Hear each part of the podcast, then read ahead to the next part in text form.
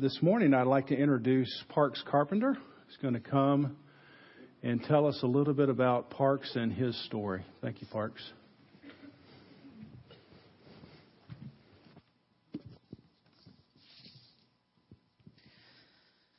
Good morning, everyone. Uh, my name is Parks Carpenter. I've been here at uh, Christ Community for about 10 years with my life, wife Liz and our three girls, Lily Kate, Charlotte, and Hadley. Um, several weeks ago, Paul started his sermon series on Ecclesiastes. When he was preaching from Ecclesiastes chapter 3, I was sitting in the congregation the first time in a long time. Um, some events that have happened in my family's life over the last 16 years made a little more sense.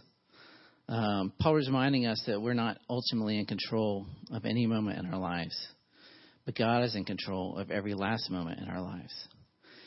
We've learned that uh, so much of life isn't beautiful, but full of weeping and mourning and death, which often leads to suspicion and uncertainty in God. Uh, as Paul was preaching, I felt the Lord uh, really speaking to me and telling me I need to come up here and share with y'all. Um, I made the mistake of telling Paul right away, and I, I knew I'd be able to take it back. So he's really had encouraged me to get up here. Um, I'm one of eight children. And when I was in second grade, our family moved to Papua New Guinea, where my parents served as missionaries with Wycliffe Bible translators. My dad was a school teacher there. And uh, when I finished high school, I moved back to Georgia, where we had moved from, and uh, went to I worked and went to college. And um, a year after I moved back in 1998, my family also came back, and um, they were back just for one year for a furlough where they would raise support and just get to visit family and everything. Um, however, just before Thanksgiving in 1998, uh, my father collapsed and um, and he was rushed to the hospital and he died. He had a um, brain hemorrhage and uh, he died that day. Um, I was only 19 and this was my first taste of death of a loved one, and it just really crushed me. Um, it was devastating not only for me but for my entire family. Um, you know, I'd lost my father. Uh, my mom had lost her husband. Uh, we considered Papua New Guinea our home, so we couldn't go back there anymore. Uh, so it was just really devastating for our whole family. Um, and the ripple effect it's had on our family has just been huge. Um, initially, all I could do was look at God and ask, why would you take the father of eight kids who'd surrendered his life to serve you on the mission field? Why would you do that? Um, this led to a pretty dark time for me initially I um, chose not to deal with it and just filled my time with school and work and friends and um, just an attempt to stop being emotionally overwhelmed. Um, eventually, I had to begin to come to grips with God and what He was doing. Um, I went to some counseling, learned how to deal with my grief in a healthy way. Um, and as I look back, I can see that I was learning a lot of the same wisdom we're learning uh, in Ecclesiastes right now. Um, from there, I led uh, a pretty normal life. Finished up school. I was working at a Young Life camp. Uh, met Liz. Moved down here to Wilmington. Um, however, four years ago, my older brother and his wife were pregnant with their second girl, and uh, we found out she had a, a congenital heart defect, and um, her chances of, of survival were just not very good. Um, but she was born. She immediately had open heart surgery, which she survived uh, miraculously. And then um, she had a virus, and she was eight weeks old, and um, we got news of this. So we rushed home to pack our bags. We're about to head up to Virginia, where my brother lived, and we got news that she had died. Um, so on our drive, um, we're just thinking, God, I really don't understand. Why would you let Gwen die? Uh, why would you let her survive so much? And just take her away. Um, on our drive to be with my brother, we got a call that my 19 year old sister Marie had was missing. She had um, heard the news about Gwen, and she'd gone up to this scenic bluff called uh, Falling Water near a waterfall, and uh, she had dropped her glasses. And as she maneuvered to pick up her glasses, she slipped and fell off the edge. Um, this news just really shook me to my core. Um, the shock of little Gwen's death, coupled with the horrific death of my baby sister, was just too much. Uh, I just, I've got a vivid memory of just pulling over to the side of the interstate and just falling to my knees and uh, crying in a way that brought me back to the death of my father. Um, I felt that losing my father was big enough, and we didn't deserve to lose anybody else. I really wrestled with God on why He would choose this for our family. Um, a few months later, Liz and I were joyfully found out we were going to have another baby. We felt like had been given a gift in the middle of such a hard time. Um, you know, maybe this is the Lord showing us that He's good in the middle of all this. Uh, yet just before the second trimester, Liz miscarried. All I could think was, Lord, I can't do this again. It's just too much. I don't understand you. Uh, you know, maybe some of you have felt this way before. Um, a few months later, my younger brother Winship, he had been diagnosed with bipolar and is really struggling with depression. Uh, so I booked a plane ticket to go visit him. Uh, when I was less than 30 minutes away from his house, um, I got news that he had gone up to the scenic bluff of falling water and he had jumped off the ledge. Um, it just it was just numb. That was the initial feeling, just total disbelief that so much tragedy happened to our family. It's been almost four years since my brother's death, it's been a really long road to uh, recovering from that. Um, several months ago, Liz challenged me to consider what I've learned from all the tragedy in my family, and uh, here's a few of my conclusions. God can and He will do many things we don't want that make us question His goodness that I will never understand. I'm okay with that. This doesn't mean it won't hurt when tragedy comes again or be less confusing. It means that God is God and I'm not. It means because I know He loves me and He takes care of me. And that though this is scary, nothing is off limits to God. Uh, I trust Him with my life and the lives of the ones that I love. Um, Ephesians 4:11 says, "He has also put eternity into man's heart, yet so that he cannot find out what God has done from the beginning to the end." Uh, this has really taught me to live with the end in mind um, to focus on eternity. Uh, God has established a season for everything under the sun, and we don't control those seasons. Though it be, can be confusing, can be painful, uh, I can be joyful because He is in control. Uh, finally, Ecclesiastes 7:13 says, "There is a crook in my lot. If God has made a crook or a curve in my life, I cannot make it straight."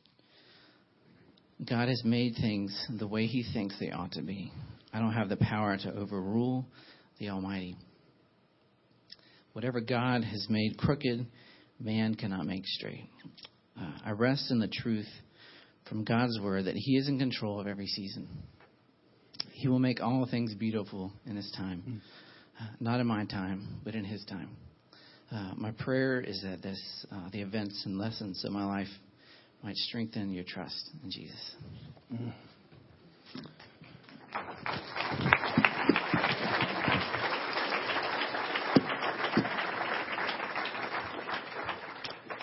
I, I don't have any doubt that some people came today just for that. So thank you, Parks. Let's uh, pray together. Lord, there are some people here today that have walked in these shoes.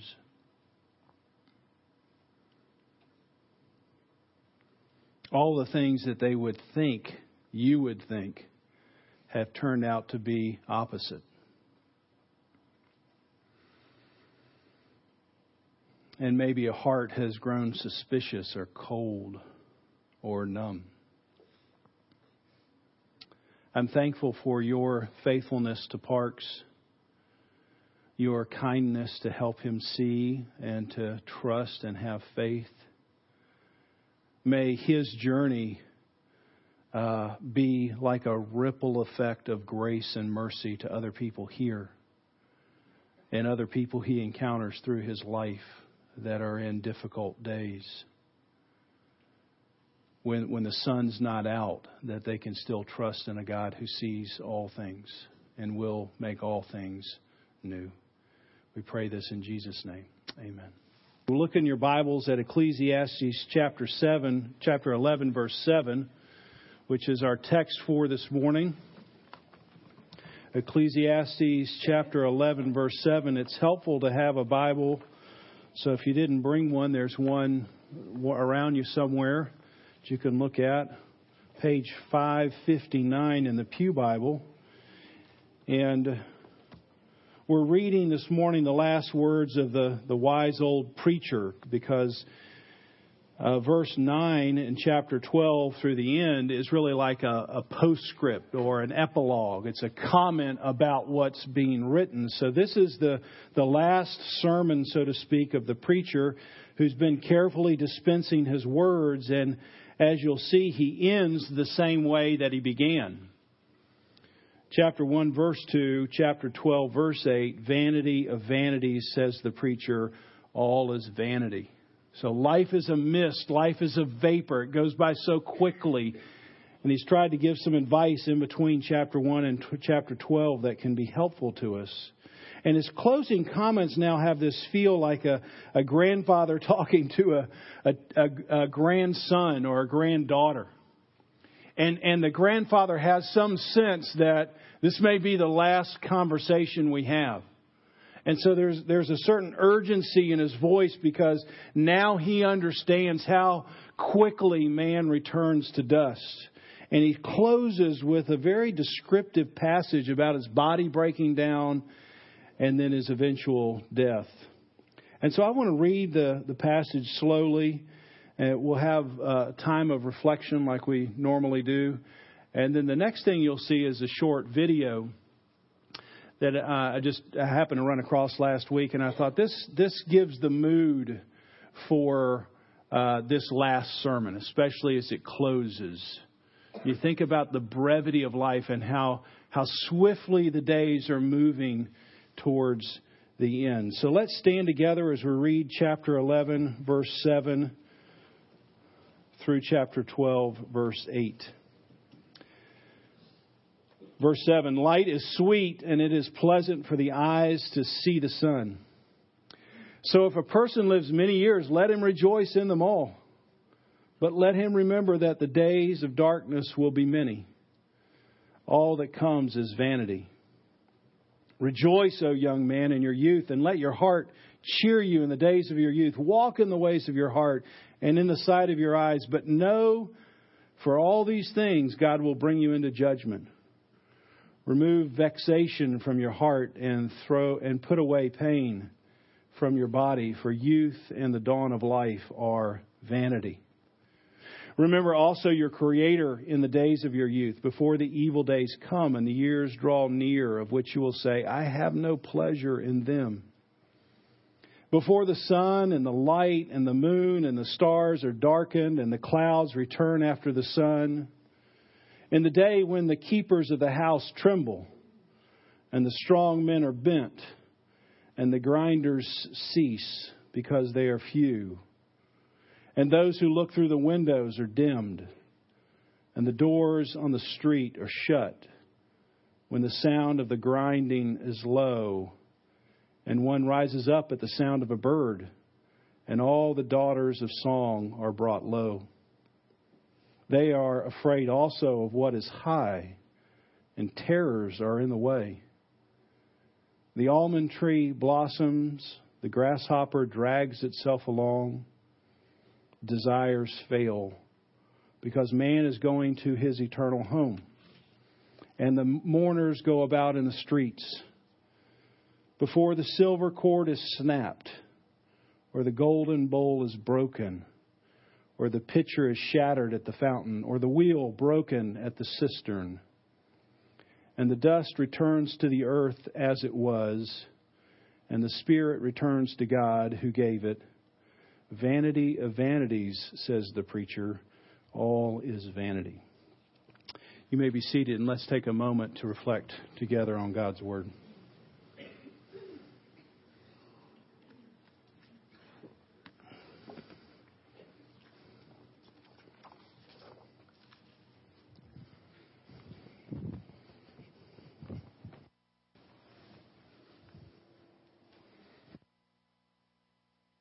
And just before the video shows, it's a we get about halfway into the video, and it's about a couple from Bosnia, Abdullah and Shihaveta, I think is how you say her name. An older couple that in the 90s got displaced from their home because they lived in Bosnia and there was a lot of civil unrest, and they moved to Norway. And they lived there for 12 years, but then she had a series of strokes, Shihaveta. So Abdullah brings her back and has to put her in a nursing home that's 60 miles away from his home and he once a week takes a bus to visit her in the nursing home. And so the, the video is called Between Days. And so the purpose of the video is to show what he does between these days, the, the six days in between the visits, and what he thinks about with his life.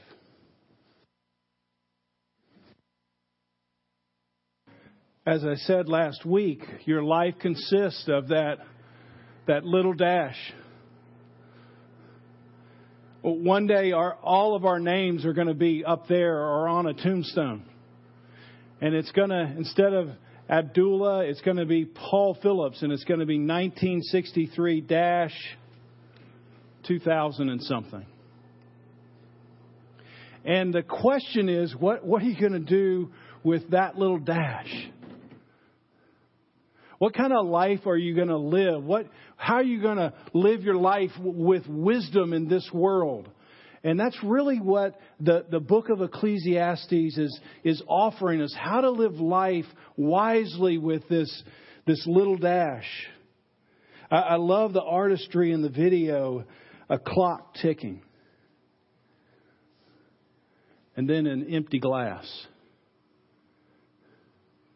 And then these pictures of he and his wife, maybe when they had gotten married, maybe when they were 20. And what a difference. What a difference. And Abdullah looks at these things and he conceives that most of his sunny days are in the past. And, and so he writes down, I just found this fascinating. He's trying to write stuff down.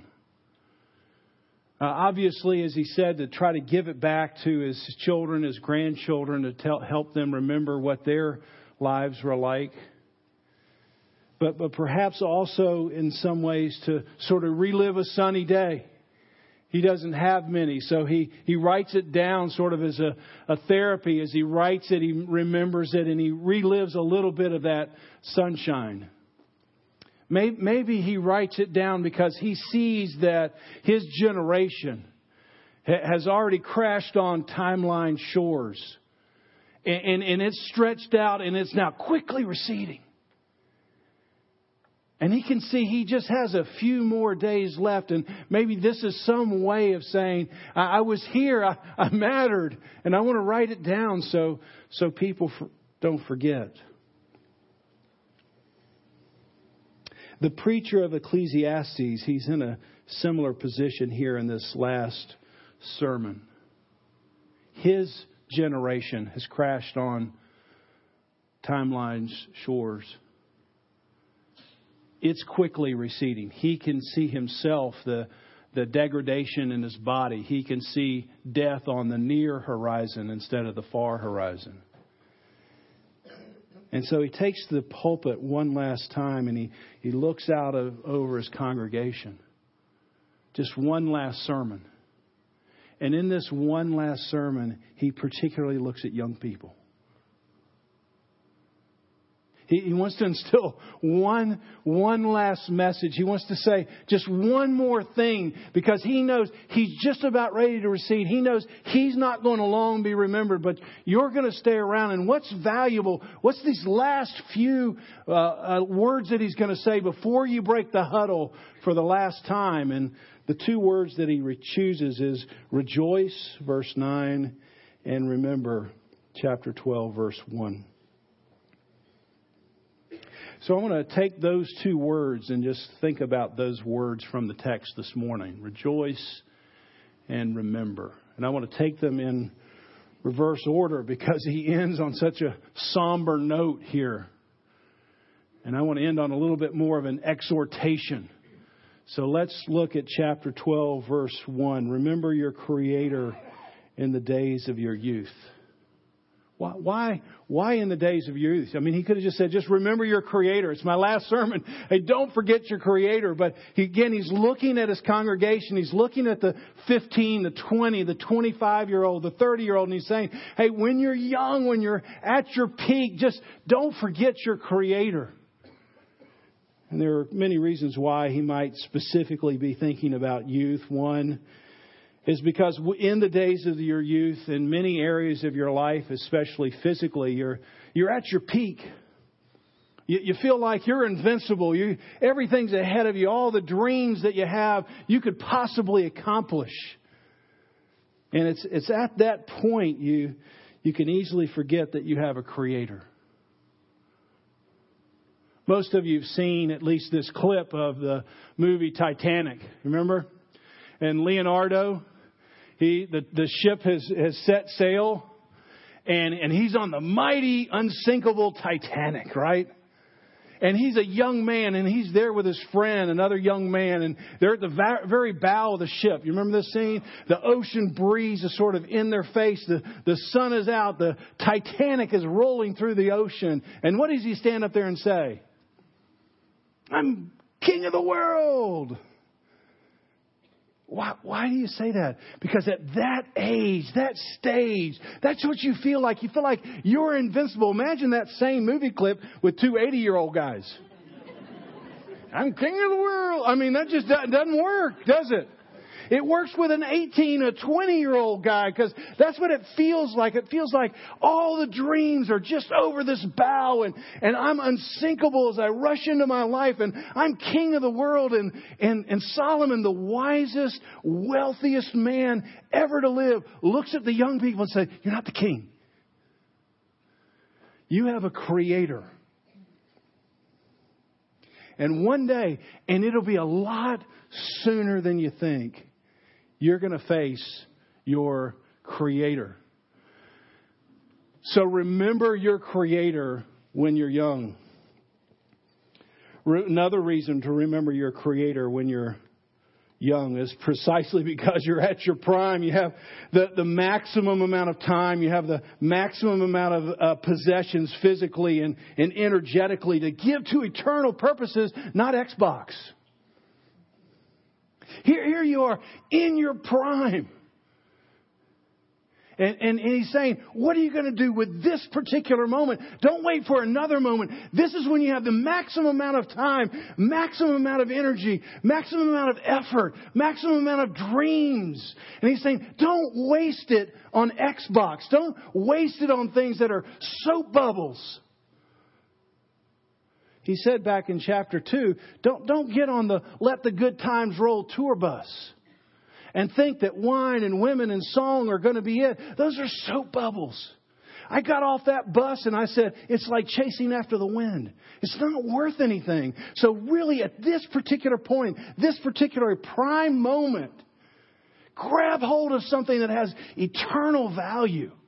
Remember your creator. He's giving you certain talents. Don't bury those talents. Don't waste those talents. Give those talents to your Creator. Well, we could list a lot more reasons, but let's just look at the reason the preacher gives. Remember also your Creator in the days of your youth. Why? Before the evil days come and the years draw near, which you will say, I have no pleasure in them. Re- remember your Creator in your youth because dark days are on the horizon. You're swiftly reaching a day when you'll have little left to give. You have the maximum amount to give now. There will be a day where you just, I need a nap. I can't do it anymore. I, I can't do what I, I had hoped for. I don't have the energy. I don't have the effort. And there will come a day where you say, I just don't even like these days anymore. And it seems like when you're young, you're never going to reach that day, but those days come for everybody. And the preacher, he can see it. He can feel it himself. And he's saying to the young people, those days are going to come. And while you're not in those days, while you're in the sun, use your days for eternal purposes. Billy Graham was asked by a college student, What was the most surprising thing in life? Graham's answer the brevity of life. In verse 2, then through verse 7, very powerful, very poetic, very creative, very imaginative effort here by the preacher of a description of old age. Verse 2. Uh, remember your Creator, verse 1, in your youth. Why? Before the sun and the light and the moon and the stars are all darkened and clouds return after the rain. Derek Kidner, in his commentary, gives a perfect assessment of this verse. It's a somber scene, he says. Many lights are withdrawn besides physical abilities. Old friends are taken. Familiar customs change. Long held hopes now have to be abandoned. In one's early years, troubles and illnesses are setbacks, not disasters. One expects the sky to clear eventually. It's hard to adjust to the closing of that long chapter to know now that there will be no improvement. The clouds will always gather again, and a time to, to heal will no longer come. See, the preacher is standing there saying, In my life, this is the last sermon, and I can see the lights are going out all the things that I had grabbed onto, all the hopes that I had, they're, they're shutting, the doors are shutting down. And so while, while you're young, remember your Creator because those days are quickly on the horizon. And then in a very descriptive passage, it really matches that great poem in the earlier chapters. He, he describes this spiral of old age that terminates in death. And most scholars, when you read through this, probably when you read, read through some of these descriptions, you weren't sure of them. And most of the, most scholars believe that these descriptions are about your body in some way. So, for instance, the keepers of the house shake. Your hands begin to tremble when you get older. Strong men are bent your legs, your back, your shoulders. The strength of your, your core begins to, to weaken. And as you weaken, instead of being upright at 25, you're, you're bent over. Grinders cease because they are few. What is that? You lose your teeth. The grinders cease. You just you lose your teeth. Can't do a lot of grinding. Eat a lot of Jello and oatmeal. Those who look through the windows are dimmed. You lose your eyesight. One rises up at the sound of a bird. Means you're always up early. You're a light sleeper. You're at K&W at 5:30 in the morning when it opens with all your other friends. Why? Cuz you can't sleep. Sorry, K&W. I love K&W. Daughters of song are brought low. What was that you said? I can't hear the singing anymore. My, my grandfather had false teeth and couldn't hear. And it really didn't matter until about 9 o'clock at night, and he'd come into the den when you were over. Okay, everybody, I'm going off the air.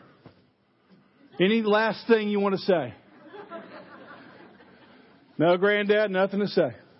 So he walks back, takes out his teeth, takes off his hearing aid, and so what a sight he was. And then he'd come back with the little, you know, white tank top on, his boxers, and black socks pulled up. And he'd come back into the den and he'd try to have one more conversation. Well, he was talking real loud because he couldn't hear himself. And of course, you know, it's just bumping, he's bumping his gums. You're like, great grand, I mean, you know, he can't hear you. So that, that's, that's this picture. This is the preacher. He, he's take, he realizes, I can't hear that much. I can't hear that well. I don't have many teeth left. I get up early.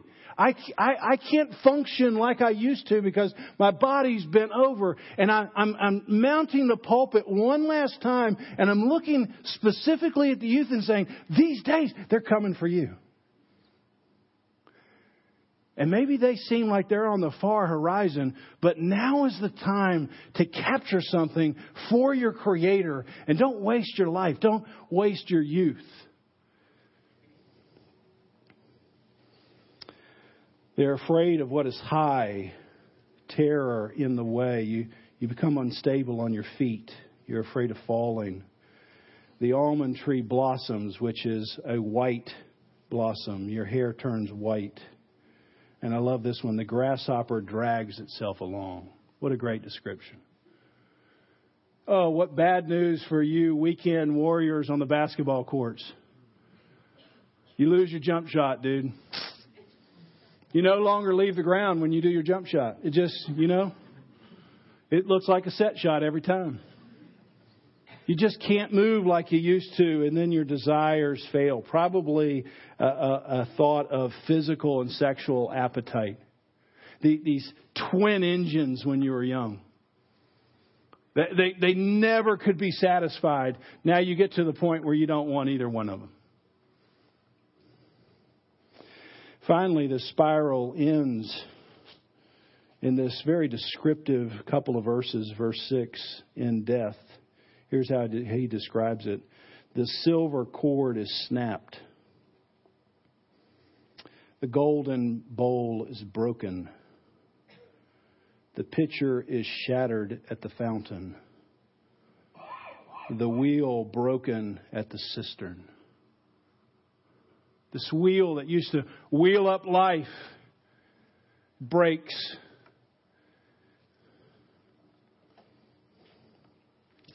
He devotes really quite a bit of time here to the end of his life, trying to get this just right, to pick out just the right description here. And finally, just to conclude, life is a vapor, it's a vanity, it's quickly moving away. And so he wants this image to be fixed in your mind. This is the very last thing he's leaving you with. This is not a, real uplifting end to a great book here. But he, he wants that fixed in your mind, especially if you're a young person, so you use your days well. When you're in the sun, use those days well. So let's think about, let's have this picture fixed in our minds, and let's go back then to verse 7 and 8 and think about his exhortation to us. Verse 7 and 8, chapter 11. The light is sweet and it's pleasant for the eyes to see the sun. See, this is, it's, there are some wonderful days. So if a person lives many years, let, let's just rejoice in all the years you have. But remember, the days of darkness, they're on their way. So rejoice, O young man, in your youth. Let your heart cheer you in the days of your youth. Walk in the ways of your heart and the sight of your eyes. Uh, there are days, there are months, there may be even years when the sun is out. And, and there's a, a clarity of purpose. Your, your life is relatively uncluttered. You have, you have as much energy as, as many dreams as you have. You feel like your energy can match the dreams that you have. You're going to go for it. And, and, and, and I feel like this is the preacher's way of, of coming up beside these people and saying, there is a time for every activity in heaven, a time to embrace, a time to laugh, a time to dance. When you're in that day, spread your arms open wide and grab as much of that as you possibly can. Rejoice, he says. In the Hebrew, it's samak, which means, well, it means rejoice. That's what it means. That's why they translated it rejoice. It means rejoice. It means blow open your life to all this that God wants to give you in these particular days because dark days are on the horizon. Don't wish your youth away. Don't wish your youth away. If you're, if you're a senior in high school, don't wish the whole year away trying to get to be a freshman in college. What a waste. If you're a senior in college, don't wish the year away. Can't wait until you get out. Oh, please don't do that. If you're 25, don't wish you were 30. If don't don't wish it away. Don't live your life looking around the corner. Rejoice, but not just rejoice. Let your heart cheer you on. Walk in the ways of your heart and in the sight of your eyes. And I think this is the, the preacher's way of, of looking at the young people and saying, Go for it. Carpe diem. Seize the day. This, this is the day the sun is out. So seize this day. Seize this moment. He, he's, he's trying to to, to reach into the soul of the young person in his congregation and, and pull out that dream, pull out that vision, and fan it into some big flame. One commentator says the preacher specifically mentions the heart and the eyes because they are the organs of desire. His advice to the young is to pursue whatever you want to do. Don't wait, or it'll be too late. Pursue whatever you want to do. Don't wait, or it'll be too late. So I want to close with just a point of clarification on this point and then an exhortation. The old man standing behind the pulpit He's, he's firmly fixed in your mind that there are dark days on the horizon. They, they're swiftly approaching. He's trying to get you not to waste your days. And so he says, just, just reach, when the sun's out, reach out as far as you can. Dream as big as you can. Go for it as strongly as you can. But probably there's one point of clarification, and it should be obvious that the preacher is not giving this advice if it feels good, do it. That's not what he's saying. Although, if you just take it out of context, it can feel like that's what he's saying. It's not what he's saying. You know that because back in chapter 2, he said, I tried that, and that's like chasing after the wind. You also know it because he says in verse 9, he, he creates this divine boundary for our behavior. Walk in the ways of your heart and in the sight of your eyes. But then what does he say? But. Here's this boundary he sets down. But know that for all these things, God will bring you into judgment. See, I, I, want you to reach out as far as you can. I want to want you to rejoice and enjoy as much as you can. But know, but know, there's a day you'll face your Creator. It feels a little bit like the dad who's letting the teenage daughter go out on a date. So the young man comes to the house, and you look at the two, and you remember when you were 18. And you say, with a little grit in your teeth, Have fun! Better not, you know, you, you're thinking a lot of things as a dad. But but you really as as as for your your son or your daughter, you want to say, enjoy these these are wonderful days. The sun is out.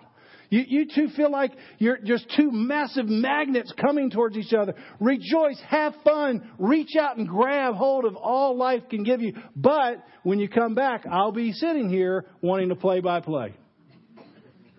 It feels a little bit like that. So I want you to rejoice, but you are precious cargo to me. So I'm putting a boundary so you don't destroy yourself. So God has created an incredible world to go out and rejoice, but He said there's certain boundaries you got to live in because you're precious. And so I set a divine boundary. Finally, a point of exhortation. Verse 9, as I said, I think is a way of the preacher one last time looking into the eyes of a young person and trying to see a dream, trying to see a desire, trying to see some kind of divine spark and trying to fan that into a flame. And he's, he's trying to say, go for it. Don't, don't waste a single sunny day. He's trying to pull out of this young person's soul, what, what's your dream? What's your desire? What's your vision? You, you see, whatever your eyes see, what do you see for yourself? What is it that you're longing for? What goal are you trying to attain? And he's trying to pull that out of, out of, out of yourself and he's trying to fan that in a flame and say, go for that, go for that. These, these are the days to try to do that. And so as the preacher, I'm, I'm looking out at the young people this morning, I'm asking the same question. What's your passion? What's your dream? What's your desire? What do you see for yourself? Now, now I'm trying to fan that into flame. Go for it. Don't waste any sunny days. In the fall of 1986, I was 23 years old. And I was in a car going up to Appalachian State with an older friend of mine who was going to speak at one of the campus organizations there. I think it was InterVarsity or Campus Crusade. And so we went up there. We had dinner with some of the leaders, and then he spoke. Probably seven, seven thirty meeting. And he stood up and spoke, and I sat in the back of the auditorium. And my heart just burst into flame. And I said, That's what I want to do the rest of my life. I want to tell people in a winsome, relevant, passionate way about Christ. Now, I couldn't imagine how it was going to get from the back of the auditorium to the pulpit. And I wouldn't have imagined the journey that I was on. But that was the, that was the vision. That's given fuel to everything I've done for 28 years. And he didn't know, but he was pulling something out of me, a vision that he could see that I couldn't see for myself. So, so what is it for you? What's your dream? What's your passion? What's your desire? trying to pull that out and say, go for that.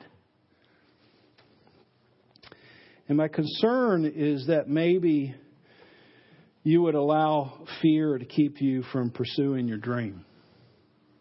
And I pray that you wouldn't. I pray that you wouldn't be like the football team that spends the whole time in the huddle while they're on the field.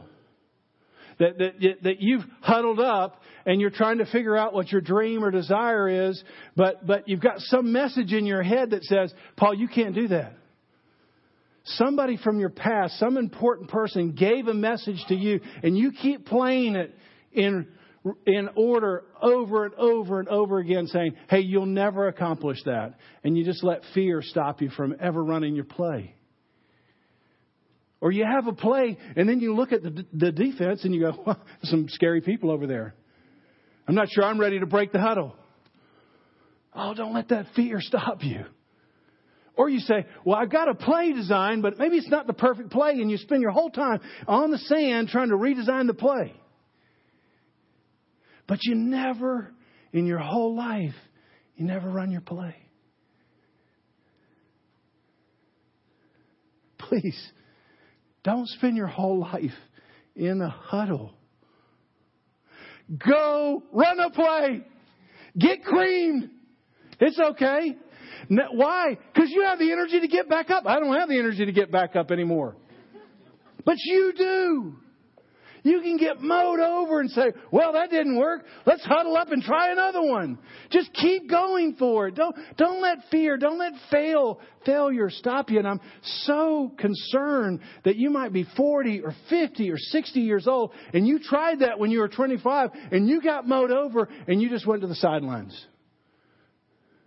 You tried your play, and whatever happened, for whatever reason, it didn't work. You got injured. You went to the sideline, and you spend the rest of your time never getting back on the field. What a waste. What a waste. The, the old preacher is saying, you don't have as many sunny days left, but you got some. And you know what God says in Joel? He can restore the years the locust has eaten away. Amen. And so even if you're 40 or 50, dust off the old dream. And say, God can restore years that have I've been just sitting on the sideline. It's time for me. This is the day the sun is out. Go for it. Because the days are, are quickly approaching like Abdullah. When you sit in your apartment alone, you're bent over, the glass is empty.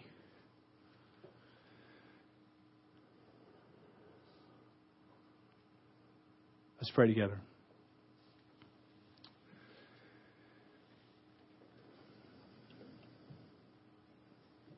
Lord, this is uh, your message to the preacher 3,000 years ago.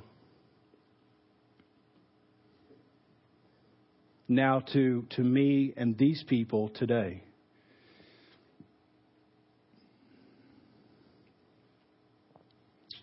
Park's testimony right alongside this sermon is, is no accident. This video of a man who's now finished his dash.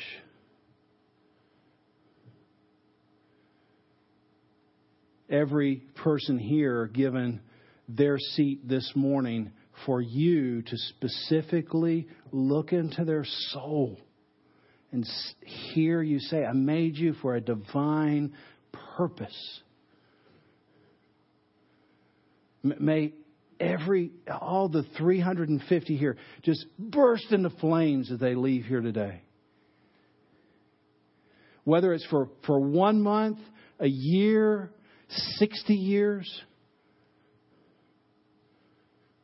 while the sun is out, use their their prime time, their prime energy for things that are going to matter for millions of years, not for 20 years, not for retirement. You, you do your work, I pray, in every soul. In Jesus' name, amen.